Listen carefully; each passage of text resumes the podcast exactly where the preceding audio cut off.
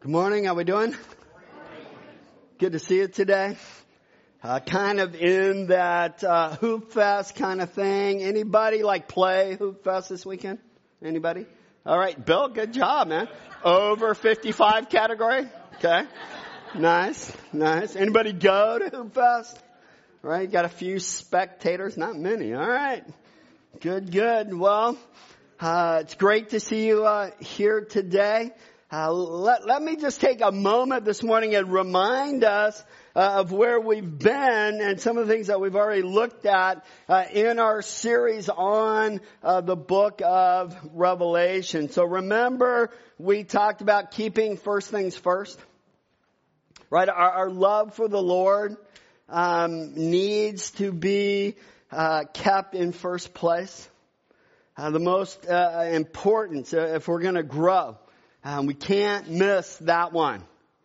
And then we looked at the fact that you and I need to look up and look ahead, right? When we have this sense of, of God's hope, uh, it's crucial because people without hope don't grow and don't change. And then we looked about how our doubts can grow out of relationships and how important it is to manage uh, our relationships and to keep our faith fresh and, and alive. And then last week, we looked and we saw how to stay uncomfortable with all that violates scripture. Right? We should never be comfortable with the things that aren't a part of God's Word. And so this morning we're going to look at what to do when, when you feel like you're at a dead end. Well, what to do when you feel like you're at this dead end when it comes to growth and change for you as an individual. When you feel like you're, you're at this dead end when it comes to growth and change, maybe in your marriage, maybe in a relationship with one of your kids, or you're at a dead end in your career or whatever that might be. Well, what, what do you do? Well, let me read the text to you this morning. We're going to be in Revelation chapter 3. So if you have your Bibles, take them out and turn to Revelation 3, the first six verses. If you don't have a Bible, there's one in the rack in front of you. Go ahead and, and grab that one and turn to Revelation. It's the book all the way in the back. It says this, and to the angel of the church in Sardis write the words of him who has the seven spirits of God and the seven stars. I know your works. You, you have a, the reputation of being alive, but you're dead. Wake up and strengthen what remains. It's about to die, for I have not found your works complete in the sight of my God. Remember then what you have received and heard. Keep it and repent. If you will not wake up, I'll come like a thief and you will not know the hour that I come against you? Yet you have still a few names in Sardis, people who have not soiled their garments. And they will walk with me in white, and for they are worthy. And the one who conquers will be clothed thus in white garments, and I will never blot uh, his name out of the book of life. I will confess his name before my Father and before his angels. He who has an ear, let him hear what the Spirit says uh, to the churches. Pretty tough words uh, for them to hear at the church in Sardis. But, but if they're going to grow and they're going to change, they needed to hear some what? Some tough words. Did, did you notice here there was like no good job statement? Right? Pretty interesting. Sardis was one of those great cities in the world that at that time it was one of the oldest cities in Asia and Sardis was the ancient capital of the Lydian Empire in about 1200 BC.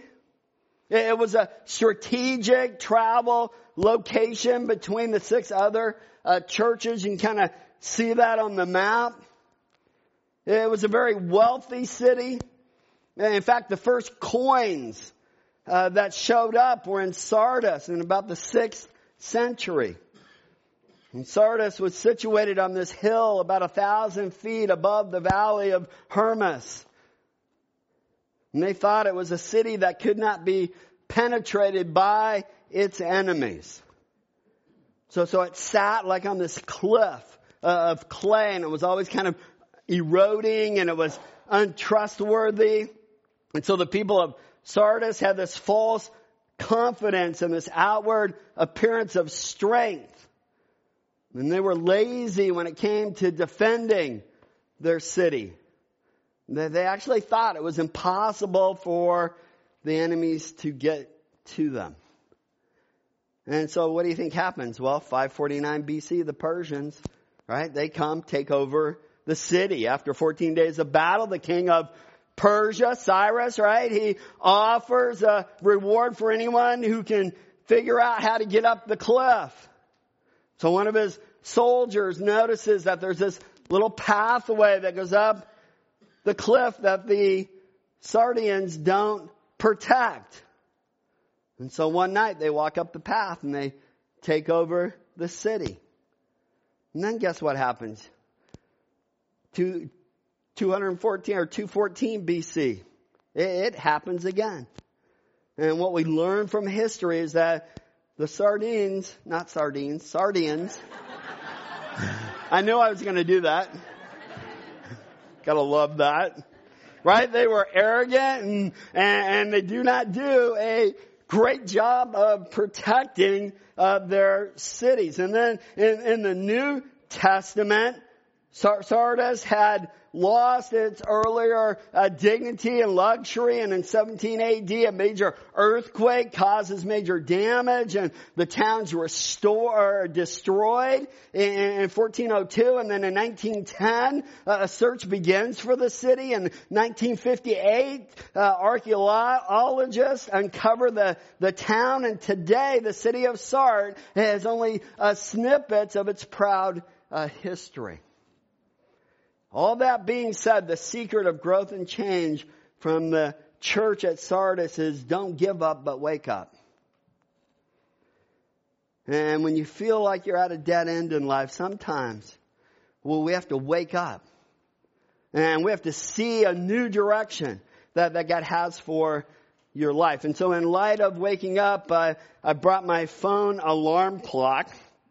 And so I'm going to set it uh, right now, and sometime during the service, it's gonna go off, alright? And so my point is, is that you never know exactly when God's timing is gonna come about.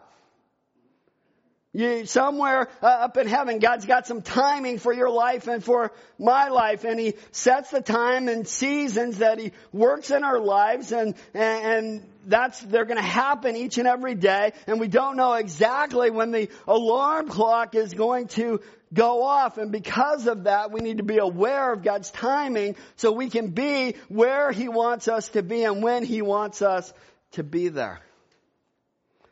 And this is why he's so concerned about this church. Why? Because they had fallen asleep.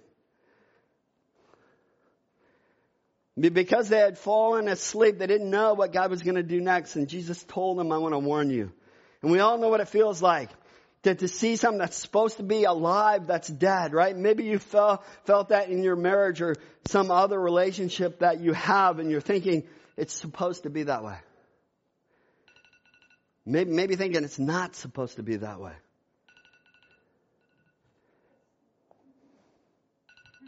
Whoops. There we go. Nope. Can he operate the phone? Is the question. There we go.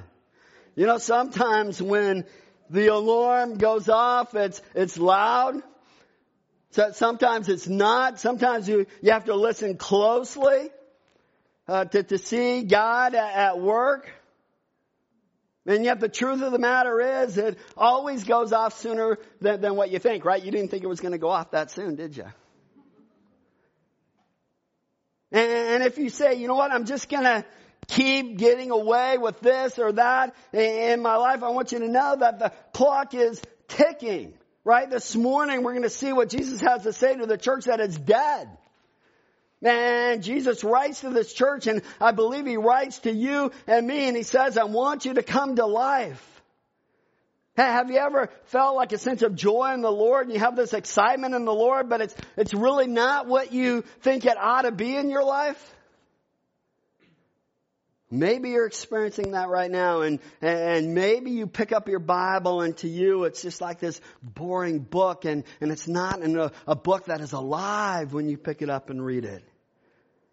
Maybe you hear everyone around you singing and you think, I really should probably be getting into this. Like, what's wrong with me? And you're just at this dead end when it comes to your growth. I want you to know this morning that Jesus cares about that. It's why he wrote to this church. It's why he wants us to hear what he has to say this morning. And so this morning we're going to look at three prayers uh, that you and I need to pray. Three prayers on how do you take something that is seemingly dead and, and see it re- revitalized. How, how do you bring faith back to life? How do you bring joy back to life? How, how do you bring your personal growth back to life? How do you bring your marriage back to life? How, how do you bring your service to God back to life? Three simple prayers. Go ahead and take your note sheets out of your programs. You can follow along with me as we look and we walk through this passage this morning. The first prayer that we need to pray is uh, simply this, Lord, help me see the gaps in my life. Look at verse 1. And the angel said to the church in Sardis, right, the words of him who has seven spirits of God and seven stars. I know your works and you have the reputation of being alive, but yet you are dead. It helps us see the gaps between dead and alive, right? Between dead end and, and God's direction in your life. And as we read each one of these messages to the seven churches, Right? It's like easy to skip over the introduction of Jesus saying, how can I meet the need uh, that you have in your life?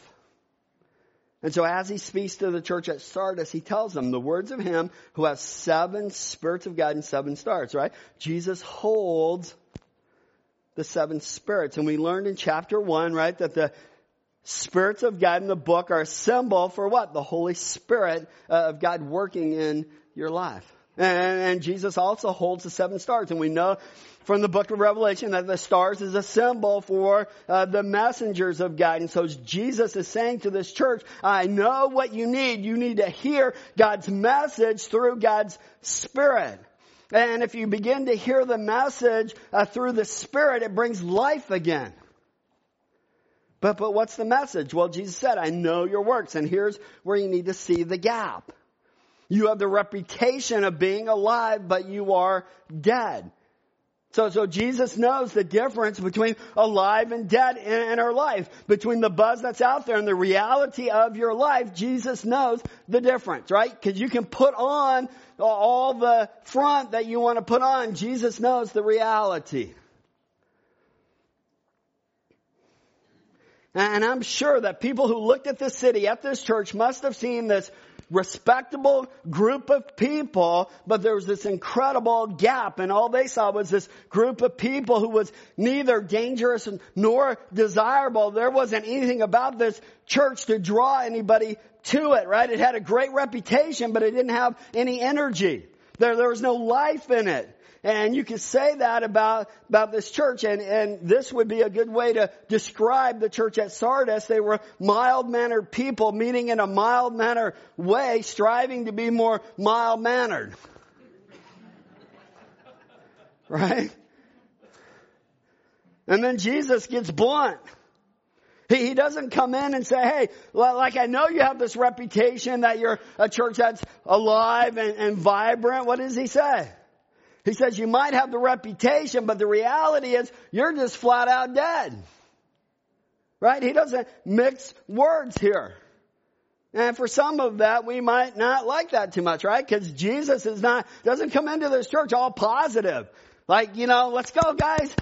Let, let, let's get it going on. He, that's not what he does. He, he's pretty negative.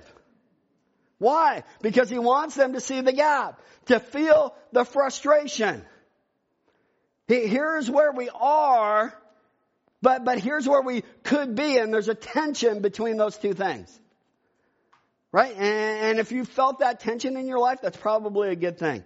Right? If you have felt the frustration of, here's where I'm at as a Christian, but, but really here's where I want to be as a Christian. Right? If you felt that tension, that's probably a very good thing. And it also can be what? Frustrating. Here, here's what it's like on earth, but just think what heaven's gonna be like, right? That frustration is not always pleasant, but it's a good thing. It reminds us about how we can grow. Right? It reminds us of what God can do in our lives. And Jesus says to this church, I want you to see the gaps between your reputation and what reality is. There are a couple of other gaps that we all face between reputation and reality. Another one of those gaps might be what you say and what you do, right? There's a gap. Right? We can say great things, but it's tough to do them, right? You can say, I love the Lord, but the question is, do you really? Right? One of the ways to see if you, eh, if that's a reality in your life is to see if there's some emotion and heart behind that statement. Is your heart genuinely filled with love for Jesus?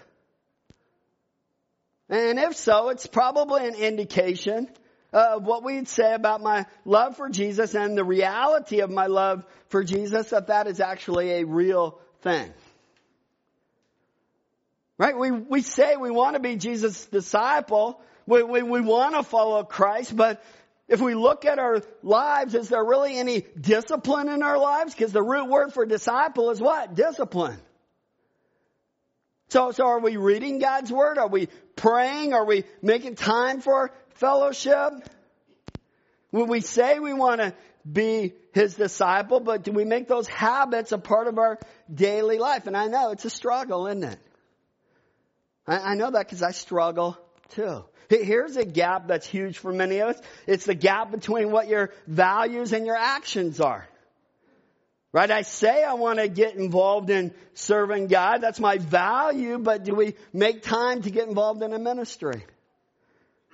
Or we say we value integrity, but we find ourselves what? Cutting corners at times.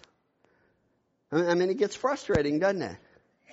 Our, value of purity, and, and yet we keep filling our minds with the junk of this world. And all of that creates frustrations in our lives. And this morning, as we hear Jesus say to this church, it looks like you're respectable, but you're dead. The challenge for us is to say, Jesus, I pray. Man, I pray that I can be honest enough and strong enough to hear that word from you. We should want to hear that because if we don't take care of the gaps, there's going to come a day that, that you're going to pay for it that, that your family's going to pay for it, that your heart is going to pay for it. Now, this could be a positive or, or negative gap, but the difference between where you were and where you are. So, so the question is like, go back like five years ago, and maybe some of you here weren't believers five years ago, but many of you were, and just ask yourself, am I further along in my Christian walk, in my faith today than I was five years ago? Right? You, you can even do a one year evaluation. And I get there's ups and downs in our growth, but have you, how, how have you been doing over the last five years? And, and, I get it. We're not perfect and, and we struggle at, at times. But, but can we see any place in our lives where we can say, you know what? I feel closer to God now than, than I did five years ago. Is there anything in my life where, where I feel closer to Him, where I have a sense of His presence, not maybe right away, but in the next three to five, or, or in the last three to five years. And I'm not talking about being perfect, but just talking about growing and allowing God to change us. Right? Then there's a pride gap. I'm humble, but the truth is that I really like when people like notice me. Right? There, there's a pride gap. There's a lying gap, the other side of truth, right? There's a forgiveness gap, an image gap, and the list goes on and on. Lord, please help me see the gaps in my life. And I know the tendency right now might be to feel a little discouraged because you're thinking about all those gaps and, and the fact that, you know, how am I going to get on the other side of that gap? Can I encourage you this morning and, and tell you that, that just don't go down that road? Right? Well, what we're talking about is growing to be more Christ-like and it's easy to think, how am I ever going to get there? Well, you pray the second prayer, number two on your outline, Lord, help me close the gaps. Help me, Lord, step by step to begin to close the gaps between what you want me to be and, and, and, where you want me to be to what I am right now, between the struggles I face and the growth that you want to see in me. Look at verses two and three. Wake up and strengthen what remains and is about to die. For I have not found your works complete in the sight of my God. Remember then what you have received and heard. Keep it and repent. And if you will not wake up, I'll come like a thief and I'll, and you will not know what hour I come uh, against you. So, so how do you revitalize faith? How do you revitalize a relationship? How do you revitalize a sense of closeness with God? Jesus says, here's how you do it. And he walks them through it. And He walks us through it. And so the first one he says, what? Wake up. Right? As I said earlier, there was this only one narrow way to get into the city of Sardis. Right? It was easy to guard. All you gotta do is guard that, that one path. And you could see anybody that was coming up and yet twice in its history, the city was taken over and both times it was because a group of dedicated soldier went up the side of that cliff and they did it at night. And when they got to the top, you know what they found? No one guarding the city. They're like, sweet. We'll just take it over. Right? And, the reason they could do that was because the people of Sardis were convinced that nobody could attack them. And so they fell asleep at the wheel. And so when Jesus tells them to wake up, they get it. Right? It's a perfect example of overconfidence and arrogance that can come into our lives. It's a pride issue. And the weird part about this church is like they don't have all that problems of the other churches that we've seen. There's no false teaching here. There's no persecution going on. It's not where Satan's throne is. And yet this church is condemned by Jesus. Why? Because they have grown complacent in their faith and their faith has flat out become flabby. Right? And this church at Sardis had become part of a city that was once a great place. And at one time it was the centerpiece of power. But by the time this letter was written, the city was instead a, a pleasure city. It really was like the Las Vegas of, uh, of Asia there. Lots of activity, lots of lights. It was all about pleasure, nothing about purpose. And you know what I found in my life? There are two points at which I'm most vulnerable to attack. And I have to be careful at these two points. One is I have to be careful at my weakest point. Right? The place where I know that I have fallen again and again. I know I have weaknesses. I need to identify them. I need to know them. Because I'm probably going to have them for the rest of my life. And just like that city, at Sardis, we need to know the weakest place of attack, and we need to protect that place. And then the second area is my strongest place. Right? The place in my life where I feel the strongest. Because that's where pride can, can get in. It's a place where you say, you know what? I might fall in this area over here, but here, I'm good. Right? I'm not following, falling in, in this area. It's that place that needs to be protected because the reality is, under the right circumstances, you and I, we will fall. Right? We will fall to sin. And we need to be honest about that. We're not perfect and we need the forgiveness of Christ and the direction of Christ. All right. Secondly, to revitalize, you need to strengthen what remains.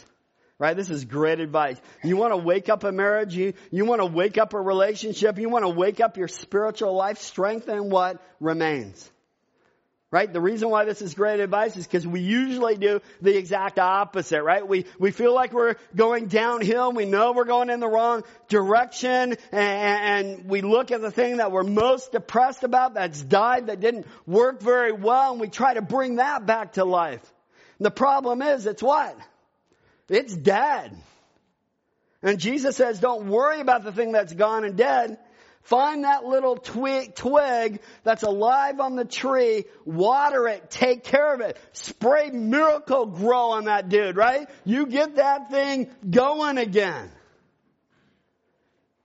Because that's what's going to bring the tree back to life. You don't start with what's dead, you start with what's alive. If you want to bring your marriage back to life, you don't start with the thing that you're grieving about. You find the one place in your marriage that you have a little bit of life, a little bit of happiness. And then you start there. You water it and you care for it and you strengthen what remains. In your spiritual life, if you want to grow, maybe you're here and you haven't talked to God in years. You got to find that one thing that remains. Maybe it's prayer, maybe it's worship, maybe it's reading God's word, but you pour yourself into that. The one thing that remains, and then you watch God strengthen it like only He can. What do you still enjoy in your in service to God? Maybe that's in our you pour yourself into that. It's just good advice from Jesus about how to revitalize something. You wake up, you strengthen what remains, and then next you remember what you have heard. Right? And God's Word has to be a part of this. You remember what you've heard from God's Word. So you pick it up again and you start to read it. And I get it. Man, you can read, you know, the Bible without it making an impact on your life. You can do that. But I also know this. I also know when I haven't been reading the Word, I've never grown when, when, in that time, ever. Right? The only time I grow is when I'm reading the Word on a consistent basis. Right? You take truth, you take the food, you take the soil of God's Word for us to grow and for Him to make a difference in, in our lives. And, and, when you think about it, remembering what you've heard, it's kind of like this sailboat uh, sitting out in the middle of the lake, right? You, you want to get from point A to point B. If you're just sitting there in the sailboat hoping that something's going to happen, right? Hoping that you're going to start to move, but, but you never raise the sails. I don't care how much wind is out there. You're not going anywhere. You're just bobbing up and down and getting sick. Right? But, but when you're in God's Word, it's like raising the sails. And, and, when the wind blows and God uses the truth of His Word to impact you, and then He gets you to where He wants you to go. And then the tough part is the next one. When, when, when God begins to head you in the direction that, you, that He wants you to go, it's one of the reasons why we don't get in, the Word again, because Jesus says to us, when you read my Word, you need to obey and repent. Right? They, they go together. Obedience to Christ often involves repentance. And repentance is simply turning around and heading in a different direction. Here's the problem. If we're really honest with ourselves, we don't want to pick up God's Word and start reading again. We really don't want to be revitalized because if we're honest, we're in our own little boat out in the middle of the lake and we're like paddling in the direction that we want to go. And we're scared to death.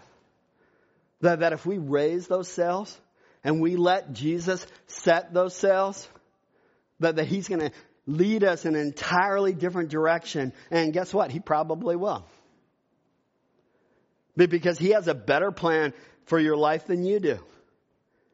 But, but we get satisfied with paddling where we want to go and then the fear factor of him taking us somewhere else is hard because why? We're afraid of change anyway.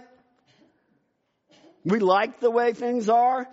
We're afraid of what God might ask us to do. Can, can I tell you today? God will never ask you to do something that He isn't going to bring fulfillment and joy in, into your life. Just straight up. When we raise those sails of God's Word and you let that drive your life, you will never regret it. And Jesus says to the church at Sardis, obey and repent. And what he's doing is, I think he's expressing to them that obedience often involves a new direction in life.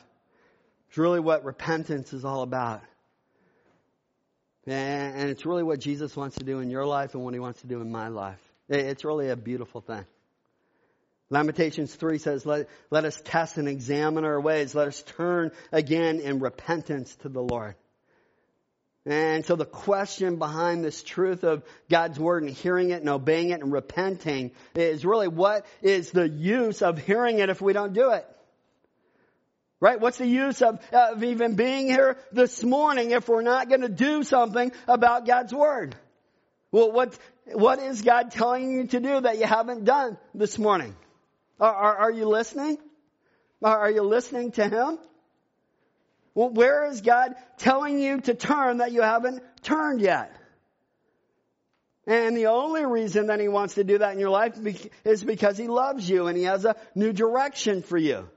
And Jesus says there's one other thing in this process of revitalizing your life. He says you have to let go of your false security. Right? He said to Sardis, I'm coming like a thief. Right? If you don't wake up, you don't watch out, you, you better start to, to, to watch out because I'm coming like a thief. And in those area of, areas of our lives where we have a gap and we know that it's there, we need to take some steps of growth. Because the truth is, we're, we're not going to grow overnight, right? But, but we have to get started. Well, we can't allow things to say, stay the same. Because eventually either you're going to grow or you're going to decline. You're going to do one or the other. Right? It's not okay to, to just say I'm frustrated. Right? It's not okay just to say, well, my marriage is what it is. I guess I just gotta settle for that. It's not okay to say, hey, I guess my relationship with Christ isn't all that great. Well, what, what can I do? You know what Jesus is saying to us today? It's not going to be the same. We need to have a healthy fear of that. And let me tell you this something this morning. A little dissatisfaction in your marriage can turn into a divorce real quick. If your marriage is not what you want it to be right now, you need to decide right now to close that gap. Right? Because it's not going to stay the same. It's either going to get better or it's going to decline, but it won't be the same. It's not okay to say, I want to grow. I, I know I should be reading God's Word. I know I should pray. And then just to get all guilty about that, right? We need to get started with step one. One of the problems we have in spiritual growth is that we want to be spiritual giants overnight, right? Just doesn't work that way. We're going to go from not praying at all to pray. You know what I'm going to do? I'm going to pray for every country in the whole wide world. Right? I haven't prayed uh, a lick, but I'm going to pray for every country. Right? So we get these prayer plans together and we, we put them on our phones and our iPads and, and if you're old school like me, I laminate it, right? And put it in my Bible. And then what happens? A few weeks later, it's in a drawer someplace or I haven't opened up that app and who knows how long. What if we were just to start to pray for ourselves, our family, and maybe the church family, and not like three hours a day or anything? What if we just prayed for like five minutes every day? And then we just let God build on that. And just watch what God does with that. Truth is, Jesus says things are going to change. This world's not going to last forever. Things won't be the same. There's a third prayer to pray. This is the confidence prayer that empowers other prayers. It's number three, Lord, I will overcome. And you might be thinking right now that really that should be, I hope I'll overcome, right? Or I'd like to overcome. No, it says what? I will overcome. And the word for overcome is a very interesting word. In, the Greek, it's a word that comes from the same root word uh, of the Greek goddess of victory, a goddess that you probably all know. And if you were at Hoopfest yesterday, it was plastered everywhere. It's the god of what? Nike, right? It was everywhere. Right? People had Nike shoes and Nike shorts and Nike shirts that they were dressed head to toe in Nike gear. Jesus is saying here, yeah, there's a way that he wants to dress us, but it's not in Nike gear. The way those are victorious in Jesus' dress, he says, they will walk with me in white, for they are worthy. And he gives this incredible promise to those that overcome. Let me read it to you in verses 4 through 6. It says, Yet you still have a few names in Sardis, people who have not soiled their garments and they will walk with me in white for they are worthy and the one who conquers will be clothed thus in white garments and I will never blot his name out of the book of life and I will confess his name before my father and before his angels. He who has an ear, let him hear what the spirit says to the churches. And so the question that always comes up in this passage is uh, that phrase, I will never blot his name out of the book of life. And so what do people think? They think, well, does that mean that maybe my name can be blotted out? Is that something that I should worry about? You know what? I believe the reason Jesus wrote that was to give us assurance, not the other way around. He, he didn't write these verses to make us fearful. He wrote them to the church at Sardis and to us today to give us a sense of assurance in our lives. He, he says, I will never blot his name out. He uses the strongest Greek word here for the word never. But there, there's no way you will be blotted out. And yet a lot of times we take this and we turn it around and we wonder if there's a way that we can be blotted out of the book of life. Let me tell you this morning, no, there is not.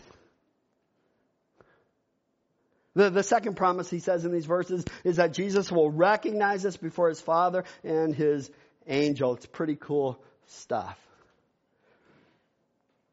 Now getting back to this word overcome and really kind of digesting that and understanding what Jesus is trying to, to say to us, to us in this phrase to overcome. When we see it used throughout the Bible, what does it mean to be the one who overcomes? It's an important word. It's a word that shows up in the, beginning of the nation of Israel. It's a word that shows up in the beginning of the church when Jesus institutes it in the beginning of Israel back in uh, Genesis chapter 32 verse 28 after Jacob had wrestled with God, God's angel said this to him, your name will no longer be Jacob, but Israel because you have struggled with God and with humans and have overcome.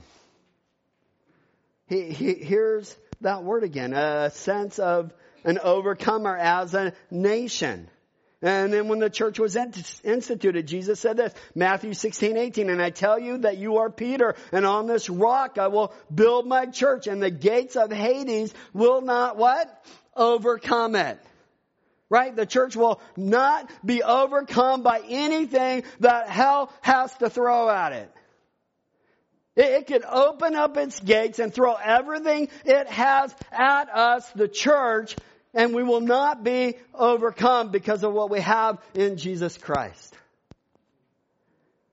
The promise of being an overcomer to us individually, so important as Jesus at the end of these letters to the churches tells them how they will overcome. Revelation 2 7, the one who conquers I will grant to eat the tree of life which is in the paradise of God. 211, the one who conquers will not be hurt by the second death. 217, the one who conquers, I will give some of the hidden manna and I will give him a white stone with a new name written on that stone that no one knows except the one who receives it. 226, the one who conquers and who keeps my works until the end. To him I will give authority over the nations. 3.5, the one who conquers will be clothed thus in white garments. 3.12, the one who conquers, I will make him a pillar in the temple of my God. 3.21, the one who conquers, I will grant to him to sit with me on my Throne. Did they get them up on the screen? Wow, good job. I mean, can you imagine that? Well, let me tell you who the overcomer is. John tells us in 1 John 5, 4 and 5, for everyone born of God overcomes the world. This is the victory that has overcome the world, even our faith. Who is it that overcomes the world? Only the one who believes that Jesus is the Son of God. If you are here this morning and you are a child of God, you believe that Jesus is the Son of God, you've been born of God, the Bible says what? You are an overcomer. And, that's a promise that you and I can hold on to, and we should. We should hold on to that tightly because it is an incredible promise, is it not? Let's pray. Father, thank you for your word today. God, would you help each and every one of us just to look at our lives and to see the gaps that need to be closed?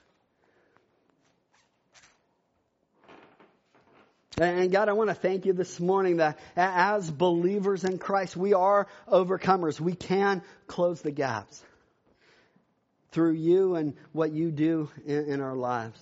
And even though we're not perfect, and even though we sin, and even though we, we, we probably should be better at, at praying and being in the Word, God, I want to thank you this morning that you're not frustrated with us, that, that you love us, want to thank you that you promise to us that we will overcome. And so, God, this morning we long for a sense of, of spiritual confidence. And God, we know that you will help us to grow and to change, and, and you won't give up on us. When we know that because of your word, because he that began a good work in us will keep doing it until the day that Jesus comes back.